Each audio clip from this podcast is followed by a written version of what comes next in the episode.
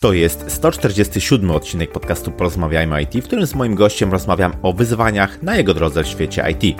Przypominam, że w poprzednim odcinku rozmawiałem o ścieżkach kariery na platformie HRMI. Wszystkie linki oraz transkrypcję dzisiejszej rozmowy znajdziesz pod adresem porozmawiajmyit.pl łamane na 147. Ocena lub recenzja podcastu w Twojej aplikacji jest bardzo cenna, więc nie zapomnij poświęcić na to kilka minut. Ja się nazywam Krzysztof Kępiński, a moją misją jest poszerzanie horyzontów ludzi z branży IT. Środkiem do tego jest m.in. ten podcast. Zostając patronem na platformie Patronite możesz mi w tym pomóc już dziś. Wejdź na porozmawiajmy.it.pl łamane na wspieram i sprawdź szczegóły. Jednocześnie bardzo dziękuję moim obecnym patronom. A teraz życzę Ci już miłego słuchania. Odpalamy! Cześć, mój dzisiejszy gość to CEO Software House'u DevOpsi, szczęśliwy mąż i tata od ponad 12 lat w świecie IT. Przeszedł całą ścieżkę kariery w tym obszarze od programisty, poprzez pozycję analityka, architekta, team leadera, kierownika IT, aż do założyciela Software House'u DevOpsi właśnie. Aktualnie zawodowo skupia się na rozwoju tej e, spółki. Po pracy Czas wolny poświęca rodzinie i samorozwojowi, nałogowo słucha podcastów, bardzo się cieszę. E, od urodzenia fan klocków Lego, współautor książki e-commerce 2.0, najważniejszej dzisiaj publikacji dotyczącej e-handlu, która właśnie trafiła na półki księgarni. E, moim waszym gościem jest Paweł Zaraś. Cześć Pawle, bardzo miło mi gościcie w podcaście. Cześć Krzyszku, bardzo dziękuję za zaproszenie. Dzisiaj e, dla mnie jest to dość wyjątkowe nagranie, dość wyjątkowy podcast, ponieważ e, wcześniej skupiałem się raczej na mocno technicznych, mocno merytorycznych rozmowach o jakimś wycinku IT, a dzisiaj będę rozmawiał o historii człowieka, o historii e, Pawła i to w takim ujęciu wyzwań, które na nas e, trafiają, niezależnie którą branżę byśmy sobie nie wzięli e, pod, pod lupę. Będziemy rozmawiać o tym, jak wyglądała historia Pawła właśnie w IT, tak trochę ku pokrzepieniu serc, tak trochę ku inspiracji może naszych e, słuchaczy, żeby e, coś podpatrzeć, może właśnie jakoś się e, zainspirować. Jestem bardzo ciekaw, e, jak ty słuchaczu m, mm, odbierzesz tą e, rozmowę, daj, daj znać koniecznie gdzieś tam wiadomości czy, czy w komentarzu. Cieka cieka ciekawe, czy po opublikowaniu podcastu nie będziemy mieli wysypu software house'ów. Kto wie, kto wie, wiesz, to, to nigdy nie wiadomo, jakie efekty e, mogą z tego, mogą z tego wyjść. Dla nas to też jest właśnie trochę eksperymentalna rozmowa, także e, Ale rozpocznę taką, wiesz, standardową częścią, standardowym punktem mojego podcastu, czyli właśnie pytaniem do ciebie, Pawle, czy ty słuchasz podcastów? Jeśli tak, to jakie masz takie swoje najbardziej ulubione audycje? Tak, słucham podcastów. E, słucham podcastów głównie w samochodzie. E, w pracy raczej e, skupiam się na muzykoterapii. W samochodzie głównie skupia, słucham Ciebie, Piotrka Budzkiego, Niebezpiecznika, stacji IT oraz Piątku po deployu. No i bardzo fajna lista. W większości, taka, większości ta, znam. Taka bardzo ojczysta lista, że tak powiem. Staram się promować głównie polskie firmy i polskie osoby, więc mhm. te osoby polecam. Super, dziękuję Ci bardzo. E, myślę, że no, ta scena podcasterska w Polsce się rozrasta, nie? Nie wiem, czy tak. zgodzisz ze mną, ale jest coraz więcej fajnych podcastów, z których można coś dla siebie e, wybrać. No i też słuchanie właśnie tak jak mówisz, nie? Na przykład robiąc coś innego, przemieszczając się i tak mhm. dalej. To jest też idealny, idealny czas, żeby sobie wyciąć z tego dnia trochę, trochę e, czasu na, na, na, na posłuchanie ciekawych tak. historii, czego się dowiedzieć.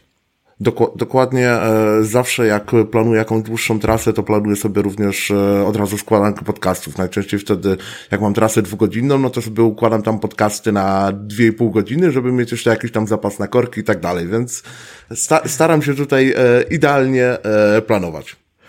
Uśmiecham się, bo myślałem, że tylko ja tak mam, ale okazuje się, że... Aha. okazuje Czyli się, nie jestem jedyny. tak, ja, ja, podobnie, po, podobnie, w sensie mam e, całkiem sporo podcastów, które, które gdzieś tam subskrybuję, ale jak już sobie gdzieś wybieram się w trasę, to dokładnie sobie układam tą, tą playlistę, co będzie w kolejności. Do, do, dokładnie, akurat pod, pod nadchodzące wyzwania. Super, super. Świetnie. Dobrze. Y, chciałbym Cię na początku zapytać, co Cię właściwie wciągnęło, e, powiedzmy, do szeroko rozumianego e, IT, co Cię zainteresowało informatyką, czy to takie, wiesz, klasyczne e, granie, może amerykańskie filmy o, o hakerach. No jestem ciekawy tutaj Twojej historii z tych początków. Mhm. Wiesz co, generalnie w gry nie grałem, praktycznie w ogóle. Jedyna gra, w którą grałem, to do tej pory pamiętam jej nazwę, taka strategiczna gra Real War. E, była e, dołączona kiedyś do Komputer Świata. Po prostu uwielbiałem tą grę. Przez wiele lat e, tylko w nią grałem. A co mnie wciągnęło? Tak naprawdę w podstawówce, kiedy mieliśmy, ja jestem rocznikiem 1990, więc od podstawówki już mieliśmy informatykę. Od podstawówki, tak naprawdę od pierwszych zajęć ciekawiły mnie komputery. Ciekawiło mnie głównie to, co jest w środku.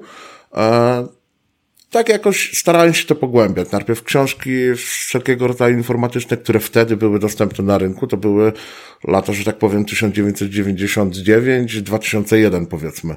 Więc e, wtedy nie było to aż tak dostępne, więc skupiałem się, że tak powiem, na podręcznikach do informatyki e, różnych szkół e, z całego powiatu.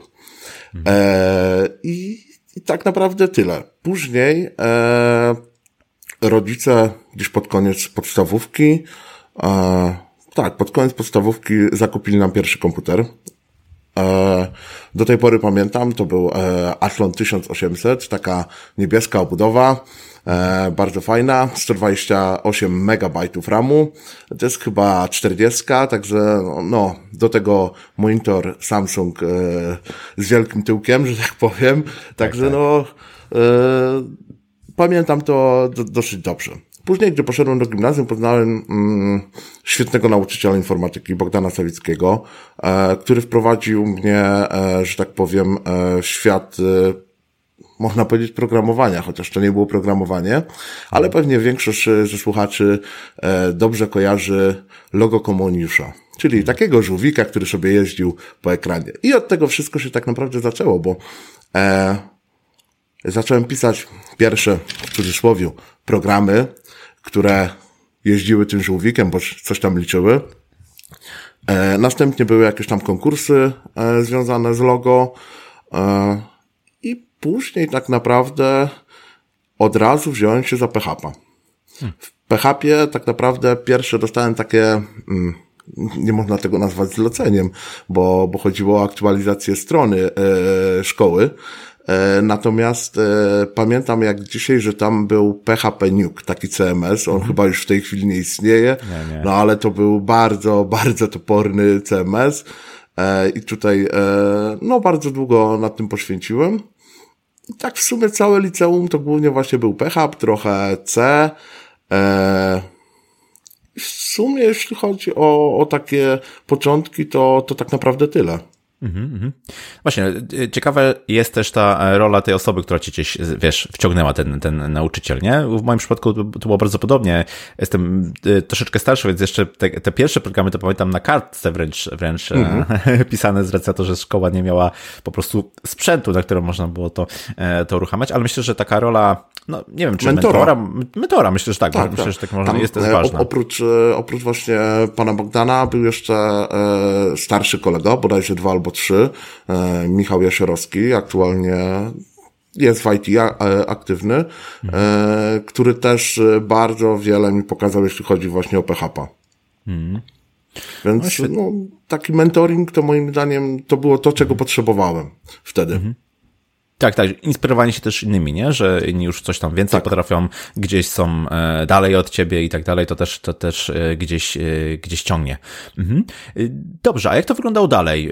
Liceum, studia, czy już byłeś na tyle sfokusowany i przekonany, że to jest twoja droga życiowa, że, że, że już się angażowałeś właśnie jakieś może faktycznie zlecenia, czy kontynuowałeś tą, tą, tą pasję, jak to wyglądało w tym okresie? Mhm. Tak naprawdę... Mm sfokusowany na IT byłem już chyba od pierwszej gimnazjum.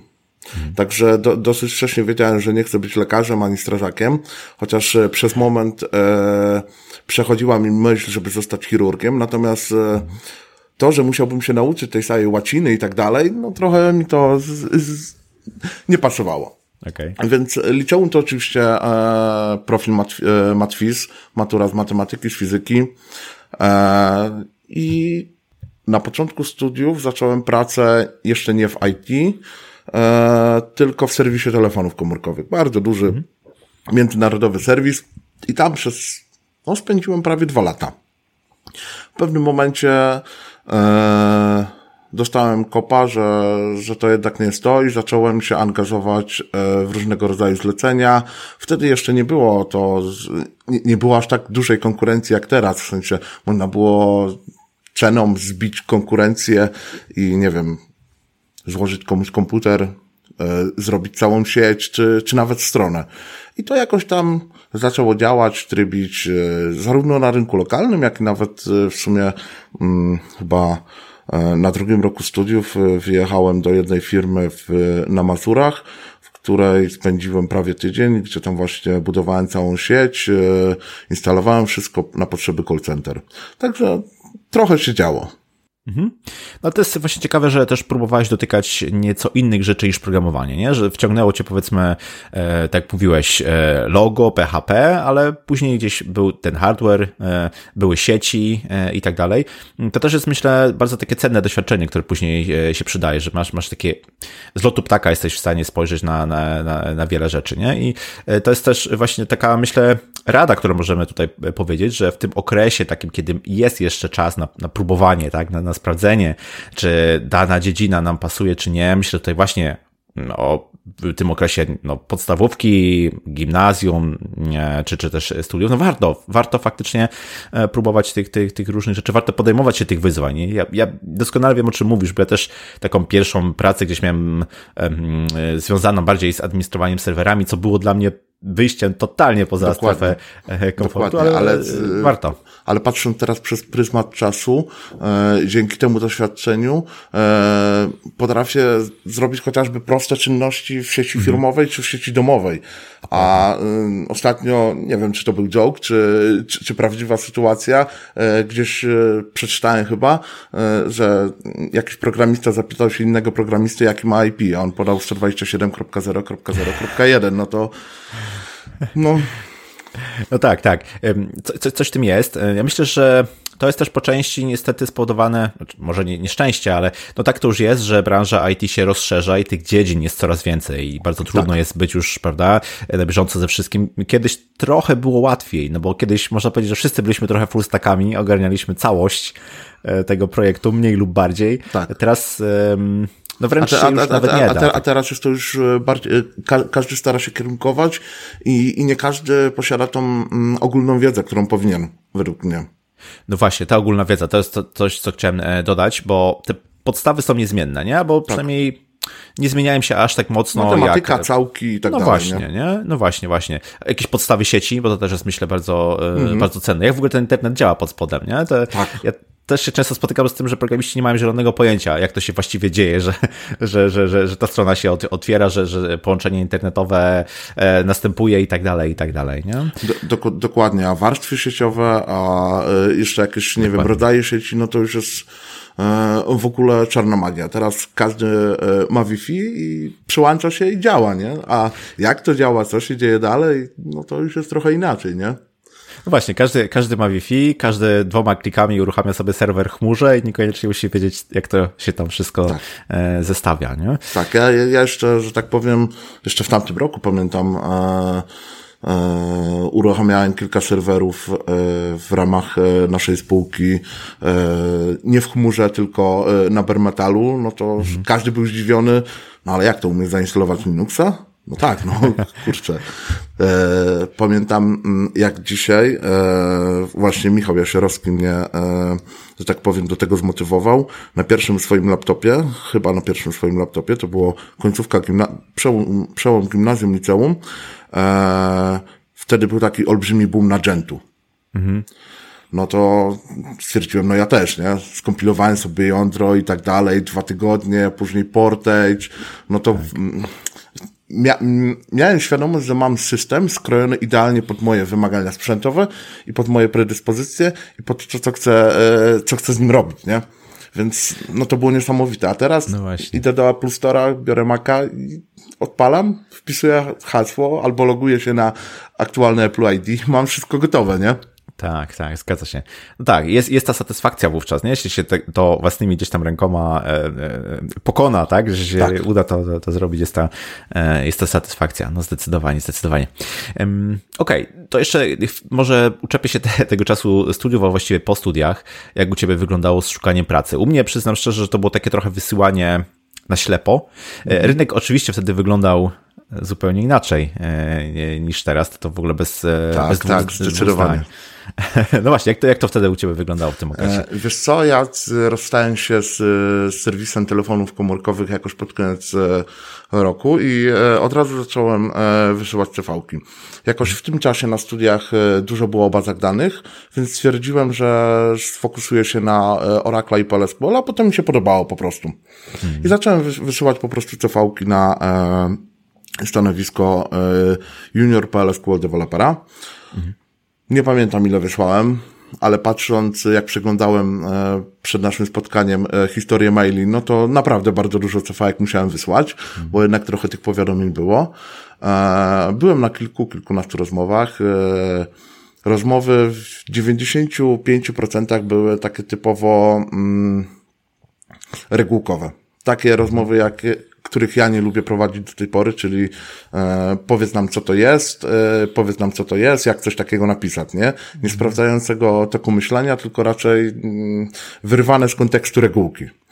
I firma, z którą e, rozpocząłem współpracę, co ciekawe, e, aktualnie to jest firma, z którą współpracujemy również jako DevOpsi. Dostarczamy im hmm. usługi. Ciekawe. tak. Zacząłem pracę w Novaris. Pamiętam rozmowę jak dzisiaj, rekrutacyjną. Ona odbyła się w grudniu. Technicznie weryfikował mnie starszy programista PLSQL Michał Wach i i to właśnie była rozmowa taką, jaką sobie wymarzyłem, czyli sprawdzająca tok myślenia, a nie twoją wiedzę. Bo oni wiedzieli, że i tak muszą zainwestować te 3, 4, 5 miesięcy, żeby mnie nauczyć tego wszystkiego, a tak naprawdę głównie to była własna nauka e, z blogu e, tam Andrzeja Kusiewicza, więc e, jakoś to poszło dalej. No właśnie, to jest myślę też ważne to, żeby mm, mimo wszystko próbować przynajmniej startować do tych ofert, które na początku nas trochę może przerażają, bo tego nie potrafimy. Yy, I to nie jest nic dziwnego, że po studiach nie mamy takiej mocno praktycznej wiedzy z pewnych, z pewnych aspektów. Tak, tak, bardziej, że ja byłem w trakcie studiów, gdzie już pracowałem w IT, nie? Bo studia chyba trwały 4 lata, ja mm, po chyba pierwszym roku już pracowałem właśnie w Novarisie. Okej, okay. no i później z tego, co mm, widziałem w twoim, w twoim, na swoim LinkedInie, są, e, pojawiły się też duże marki. Pojawił, pojawił się Orange, pojawiło się e, Centrum Zdrowia. E, jestem ciekaw, jak praca z takimi dużymi podmiotami gdzieś tam ukształtowała ciebie jako dewelopera i czy, czy wtedy już to był ten czas, kiedy zainteresowałeś się podejściem DevOps, czy to, czy to raczej później miało miejsce? -hmm. Wiesz co, to tak naprawdę moja kariera była taka trochę um, schodkowa.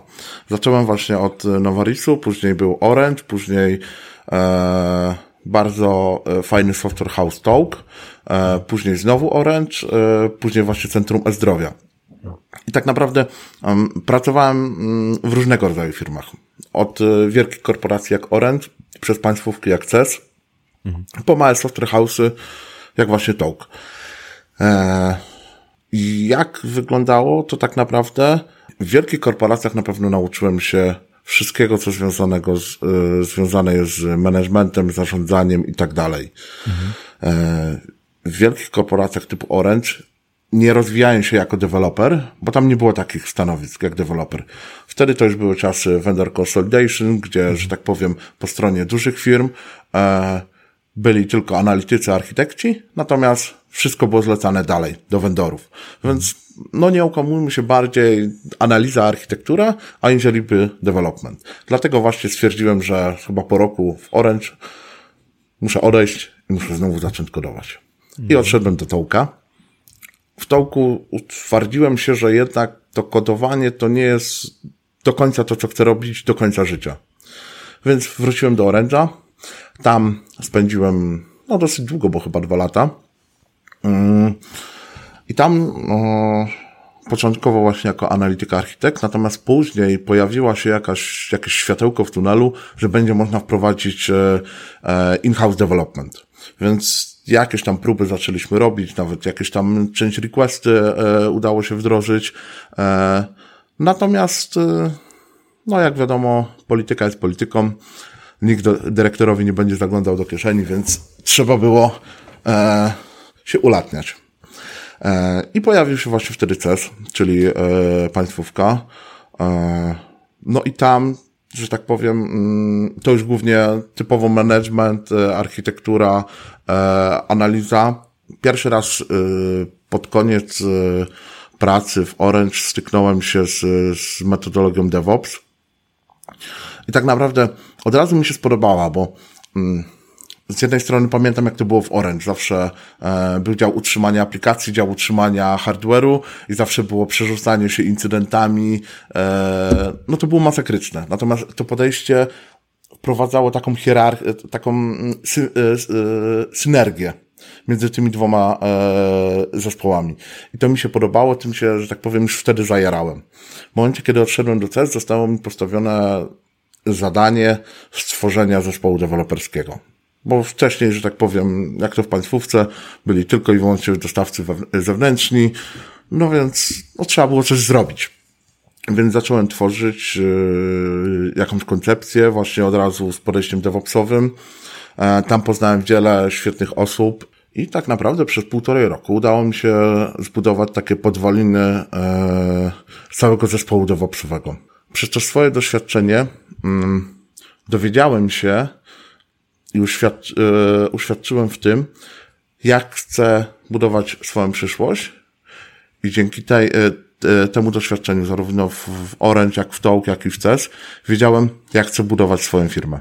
Więc to też jest bardzo fajne doświadczenie. Więc no, moim zdaniem warto próbować nie nastawiać się tylko na, na pracę w korpo, ale próbować wszystkiego. Od małych software house'ów przez średnie software house'y, kończąc na korpo.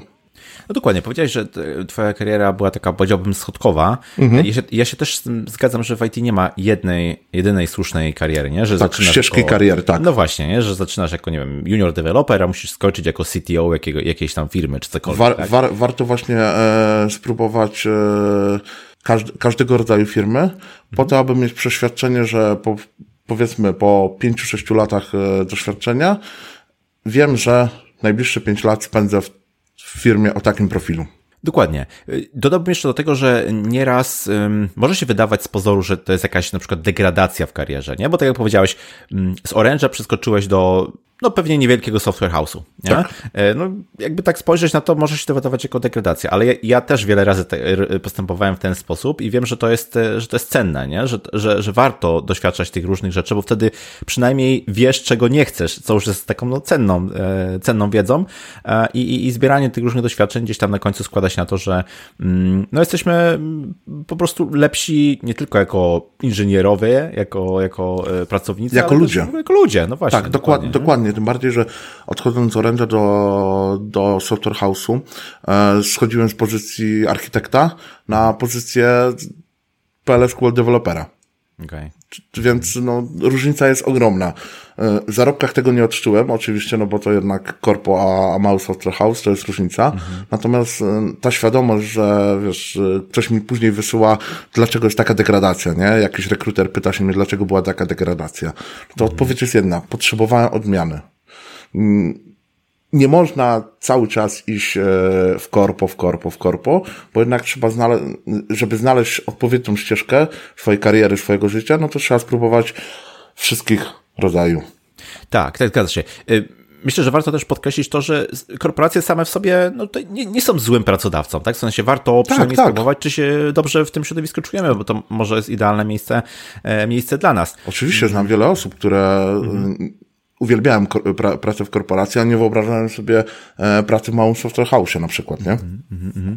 No właśnie, ale czy nie myślisz, że taka praca w dużych firmach um, z dużymi możliwościami nie jest taką czasem złotą klatką, że, że wiesz, no może nie jest najlepiej nam tutaj na świecie, ale mimo wszystko ciężko sobie wyobrazić, że gdziekolwiek jest lepiej, no bo w końcu pracujemy w wielkiej, rozpoznawalnej e, firmie. Czy to nie jest czasami taka blokada e, w, w karierze? I, I też, jak gdyby kontynuując jeszcze to pytanie, czy, y, co, co tobą powodowało, że wiesz, że, że zmieniałeś, że wychodziłeś z Orange'a, z, z Cezu mhm. i tak dalej?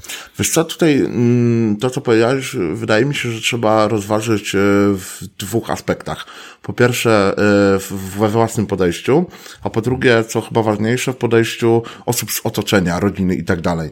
Bo gdy na przykład odchodzisz z Orange'a do jakiegoś, e, do jakiejś nieznanej firmy, no to później jedziesz powiedzmy na spotkanie wigilijne i mówisz, że no ja przechodzę do takiej takiej firmy, no ale nikt jej nie zna, nie? Po co, po co robisz krok w tył, nie? Skoro jesteś w wielkiej korporacji, nie? Tak, Więc tak. czy praca w dużych korporacjach w podejściu właśnie takim e, wewnątrzosobowym, psychologicznym, e, moim zdaniem nie jest do końca złotą klatką, bo ona jednak e, nie, e, nie rzutuje, e, wiadomo, to jest tylko moje zdanie, e, każda osoba może e, stwierdzić inaczej, ale w korporacji dochodzisz w pewnym momencie do jakiegoś tam progu, w którym już, e, że tak powiem, nie masz e, możliwości rozwoju. Natomiast w momencie, kiedy e, ty chcesz się dalej rozwijać, no to wtedy trzeba znaleźć inną ścieżkę. Ja odchodząc z Orange'a, w żadnym wypadku nie żałowałem, że, że porzuciłem ścieżkę architekta na rzecz zwykłego dewelopera, bo wiedziałem, że chcę spróbować tej innej ścieżki, wypróbować każdą inną ścieżkę, tak aby za 10-15 lat nie pluć sobie w brodę. Kolejny krok, można powiedzieć, w Twojej karierze to już jest Software House. E, to są, to są DevOpsi. Domyślam się, że tutaj nazwa nie jest, nie jest przypadkowa. Tak. No właśnie, jak to, jak to podejście DevOpsowe obecnie kształtuje nie wiem, Waszą kulturę organizacyjną, to w jaki sposób tworzycie, dostarczacie projekty? Mhm. E, tak. E, od zawsze może nie od zawsze. Od kiedy zaczą, rozpocząłem pracę w CES, e, zawsze chciałem budować coś swojego. Mhm. Coś, e, za co zapamiętają mnie ludzie. E, więc e, zacząłem tam budować zespoły. Zespoły się budowało fajnie, e, wszystko ładnie, pięknie, ale doszedłem do jakiegoś tam sufitu. E, więc stwierdziłem, że fajnie by było pomyśleć o własnym software house, nie? No ale problem był taki, że miałem na pokładzie dwójkę dzieci, e, więc i to małych, więc no, trzeba by pomyśleć coś inaczej, nie? Więc e, wspólnie z, z moim przyjacielem Jankiem Domańskim zaczęliśmy e, rozmawiać o, o tym, co zrobić. Jaki pomysł znaleźć na DevOpsi. Bo nazwa domenę chyba zarezerwowałem jeszcze w 2000 na początku 2019 roku, więc było pewne, że to będą DevOpsi. Mhm. E, tylko zastanawialiśmy się, co robić. Początkowo był pomysł na, na jakąś platformę kursową, później e, na, jakiś, na, na jakiś typowy body leasing, aż w końcu e, stwierdziliśmy pewnego e, dnia, że zaczniemy szukać klienta po prostu na custom software development. Mhm. Klienta udało się znaleźć dosyć szybko. Jak już mieliśmy z klientem wszystko dopięte, no to dosyć szybko założyliśmy spółkę. To, to, to w tych czasach na szczęście nie jest problematyczne. I tak naprawdę tutaj zaczęło się cała historia e, teraźniejsza. Jako, że w moim życiu raczej nie ma miejsca na przypadki, więc tak jak powiedziałem, nazwa była dosyć oczywista. Budując organizację miałem ten plus, że od samego początku współpracowałem z osobami, które znam z wcześniejszych projektów, więc każdy wiedział, czego oczekuje ja, a ja wiedziałem, na co kogo stać. Starałem się, e, aby każdy deweloper znał podstawy Dockera, umiał zlokalizować problemy z deploymentem, napisać pipeline, e, pipeline i inne takie podstawowe rzeczy. Zawsze starałem się, aby ten Java developer czy, czy Angular developer nie byli tylko osobami odklepania kodu, ale żeby to były osoby jednak z otwartym umysłem, które, które potrafią mm, tą kulturę DevOpsową przenieść w swoje życie. To było dla mnie mega ważne. Tak naprawdę w tej chwili nie wyobrażam sobie, żeby rozpocząć jakikolwiek projekt i nie, um, i nie mieć w nim autodeploymentów, testów automatycznych, czy choćby Sonara. No to jest yy, niemożliwe. Jasne, jasne, rozumiem. No faktycznie e, z tego co słyszę, to ta, ta, kultura DevOpsowa mocno przenika do waszej kultury organizacyjnej. Staramy to, się. Tak, tak, to wychodzi pewnie od ciebie, wychodzi też od procesu rekrutacyjnego e, i, i, i tak dalej. Znaczy w, pro, w procesie rekrutacyjnym zawsze, e, czy to jest stanowisko juniorskie, regulara, czy, czy seniorskie, zawsze wychodzimy e, z tego założenia, że mm, jeśli czegoś nie umiesz, to możesz się tego nauczyć, a my możemy ci to dać. Dlatego, że tak powiem, każda osoba, jeśli chce, ma dostęp do jakiejś tam platformy kursowej, gdzie, gdzie można sobie e, uczyć DevOpsowych rzeczy. Jeśli ktoś chce się rozwijać e, w temacie, nie wiem, full stacka, no to też to umożliwiamy. No to jest taka podstawa, no bo nie można mm, podcinać komuś skrzydeł. Każdy musi czegoś spróbować. Znam osoby, które e, są świetnymi fullstackami, ale nie mają totalnie pojęcia o, o, o napisaniu e, pipeline'a, nie?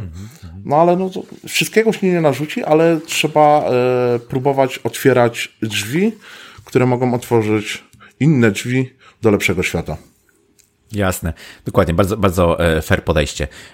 No i teraz po, po, po półtora roku tak, e, istnienia działalności e, DevOpsów, jak ty się czujesz w ogóle z tym pomysłem, z tą inicjatywą założenia firmy?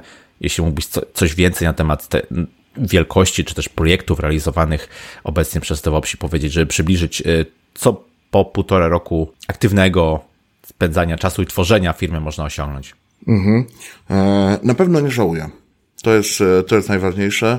Nie żałuję ja, nie żałuję e, również moja żona, która początkowo była trochę sceptycznie do tego nastawiona, no bo wiadomo, tu hipoteka, tu, tu dwójka małych dzieci, mhm. jeszcze w międzyczasie wymyśliłem sobie psa, także no, obowiązku było co niemiara, ale się udało.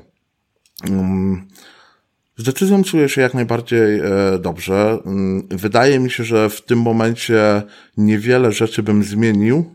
Mhm. Nie, nie chciałbym się cofać do, e, do przeszłości, natomiast mam skonkretyzowane plany na przyszłość. Jakiego typu projekty realizujemy?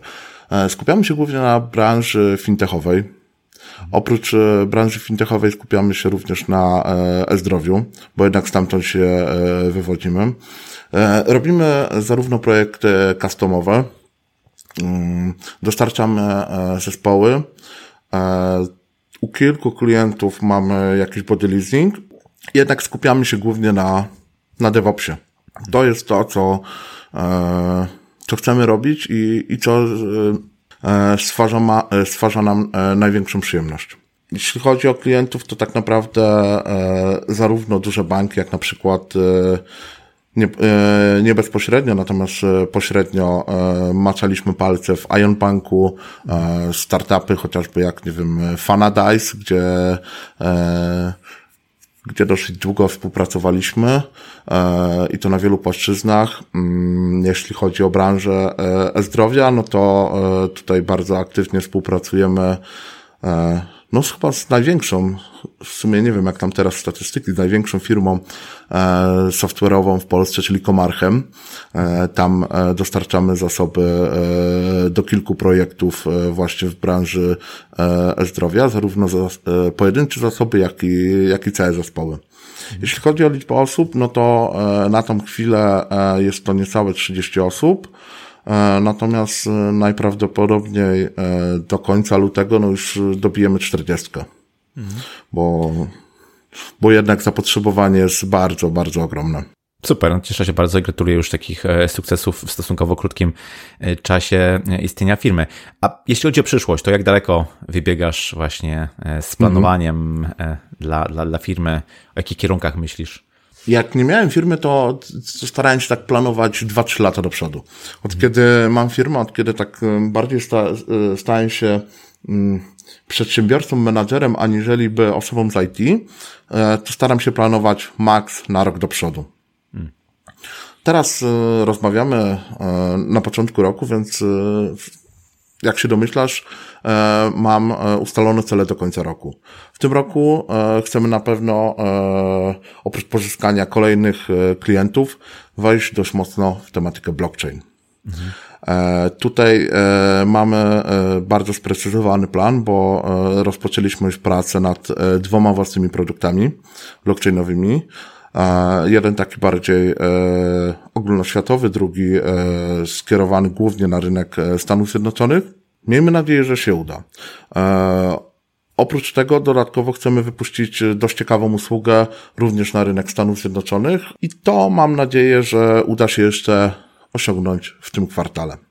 Mhm. Oprócz tego, no mam nadzieję, że gdzieś e, w połowie roku przebijemy tam 50 osób stałych zatrudnionych. Bo w tej chwili mamy 50, ale to są osoby na, na part-time w większości, więc e, Fajnie by było dojść do tej pięćdziesiątki. No to trzymam, trzymam kciuki e, za te wszystkie e, projekty komercyjne, ale angażujesz się też w coś więcej, angażujesz się też w projekty społeczne i tutaj chciałbym Cię poprosić, żebyś powiedział chwilę o Akademii Full Stack Java Developera.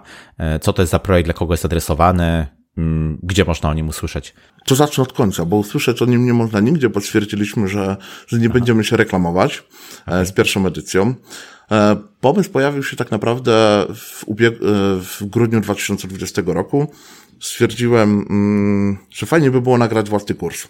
Tutaj właśnie pomógł mi Janek Domański. Stwierdziliśmy, że nie będziemy e, robić kursu, nie wiem, Java Developera DevOpsa, tylko zrobimy taki fajny, kompleksowy kurs e, full stacka, gdzie oprócz takich e, podstaw Java, Springa, JS-a, Angulara, SQL-a, będą podstawy takie naprawdę skonsolidowane tematyki DevOpsowej, zarządzania projektami, tak żeby ta osoba po, po ukończeniu tego kursu i E, mogła e, wejść naprawdę z buta w rynek IT. No i e, z pomysłem biłem się bardzo długo, bo pół roku. Po pół roku wymyśliłem, że no kurczę, na bootcampach zawsze robimy jakieś tam CRM-y, CMS-y, kalkulatory, cokolwiek, nie? Skoro my możemy sobie pozwolić na stworzenie takiej akademii, to czemu nie zrobić czegoś dobrego? Więc stwierdziłem, że Fajnie by było wspomóc jakąś fundację. Tylko jak ją wspomóc? No najlepiej by było, gdyby nasi kursanci razem z mentorami, czyli pracownika, e, moimi pracownikami, stworzyli jakąś aplikację dla, albo dla tej fundacji, bądź e, dla e, jej podopiecznych. No i po kolejnych trzech miesiącach, to tak u mnie się bardzo wszystko rozwlekało. Stwierdziłem, że zaczniemy research fundacji, które zajmują się precyzyjnie dziećmi, nie? Bo, bo to jednak e, jest mi najbliższe w tej chwili. Wysłaliśmy e, zapytania, czy, czy mają potrzebę na jakąś aplikację. Odezwało się no, w sumie 85% fundacji, do których napisaliśmy, więc odzew był fajny. Z tego oczywiście musieliśmy e, przesiać projekty, które no, byłyby nieodpowiednie dla osób, które startują dopiero. I e, udało nam się nawiązać e, bardzo fajną współpracę z Fundacją Miskierka, dla której e, tworzymy aplikację do generycznego tworzenia formularzy na zapisy na różnego rodzaju akcje, inicjatywy e, robione przez Fundację Iskierka oraz zarządzania tym, tym wszystkim. Więc e, wydaje mi się, że tutaj może e, no, wyjść naprawdę coś fajnego. Jeśli pierwsza edycja się uda, wdrożymy się produkcyjnie, wszyscy będą zadowoleni, no to mam nadzieję, że kolejna edycja już będzie dla innej fundacji. Tym bardziej, że już mamy jakiś tam backlog e, innych pomysłów, więc no fajnie by było to wykorzystać i, i jednak te dwie edycje rocznie odpalić i, i, pokazać, że można zrobić coś fajnego z, za darmo, nie? Dla super, fundacji. Super. Oprócz, oprócz tego w ramach e, Akademii e, stwierdziłem, no bo Akademia nie jest tylko po to, e, ja, ja wyszedłem z tego założenia jako, powiedzmy, twórca kursów, chociaż nim nie jestem, bo nie, nie, czuję, nie czuję się taką osobą.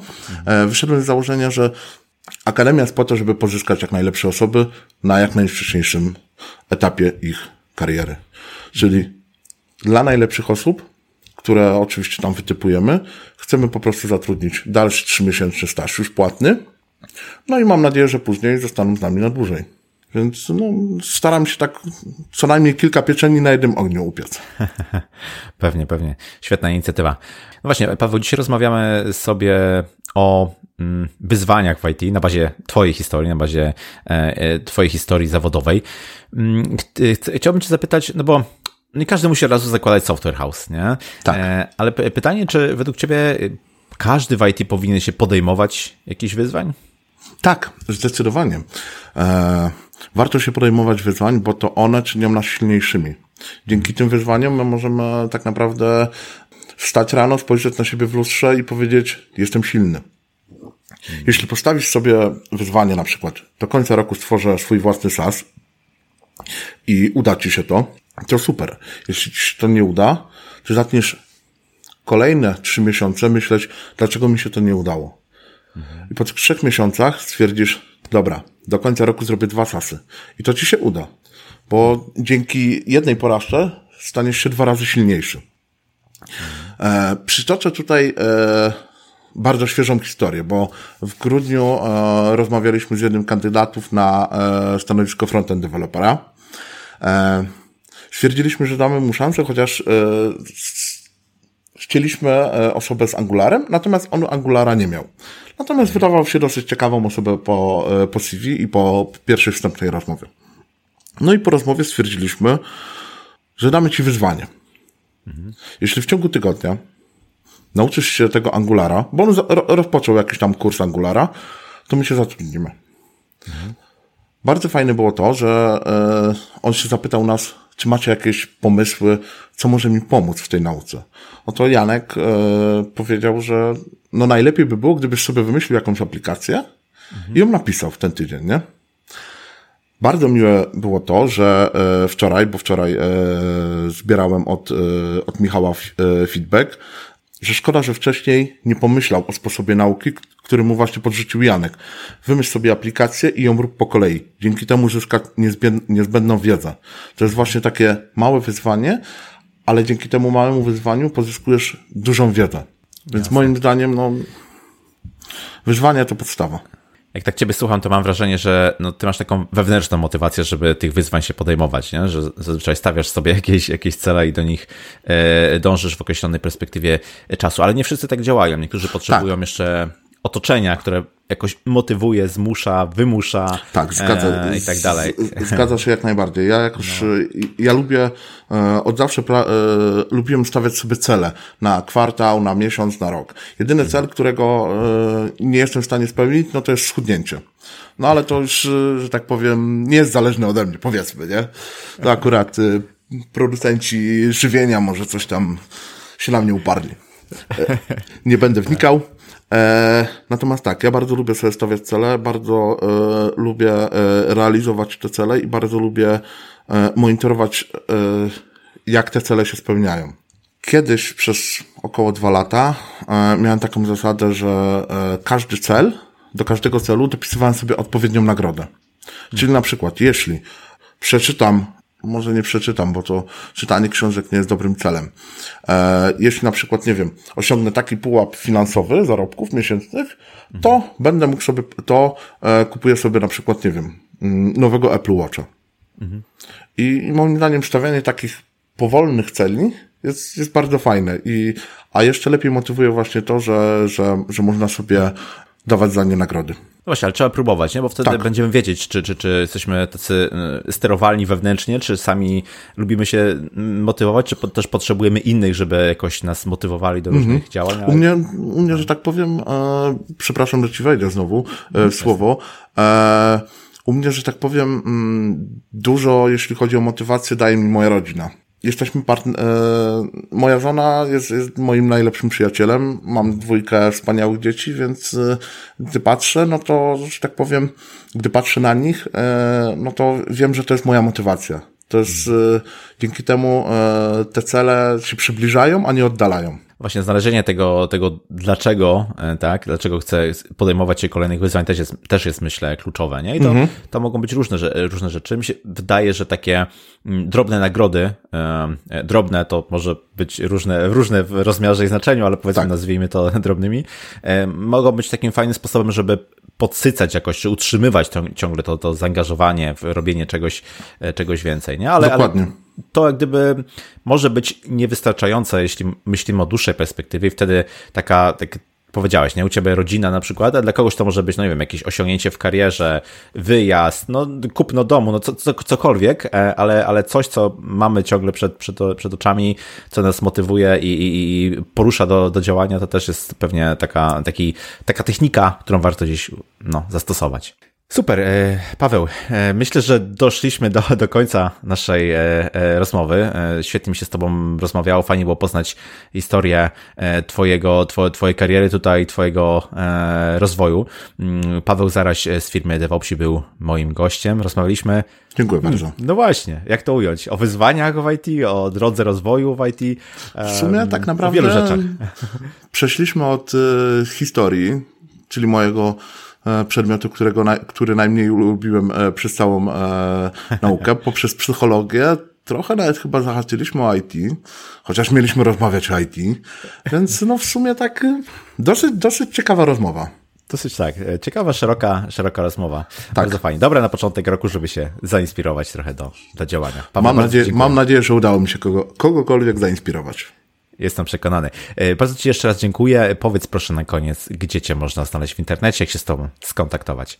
Najlepiej przez LinkedIna, e, ewentualnie e, przez maila. Mhm. To są dwie, dwie najlepsze drogi. Świetnie, to oczywiście no, w notatkach e, będą wszystkie namiary, wszystkie linki. Jeszcze raz Ci bardzo e, dziękuję i do usłyszenia. Cześć. Również, cześć. I to tyle z tego, co przygotowałem dla Ciebie na dzisiaj. Wyzwania są immanentną częścią rozwoju w każdej branży, również w IT. Ważne jest to, jak się do nich podchodzi. Mam nadzieję, że dzisiejsza rozmowa była dla Ciebie inspirująca.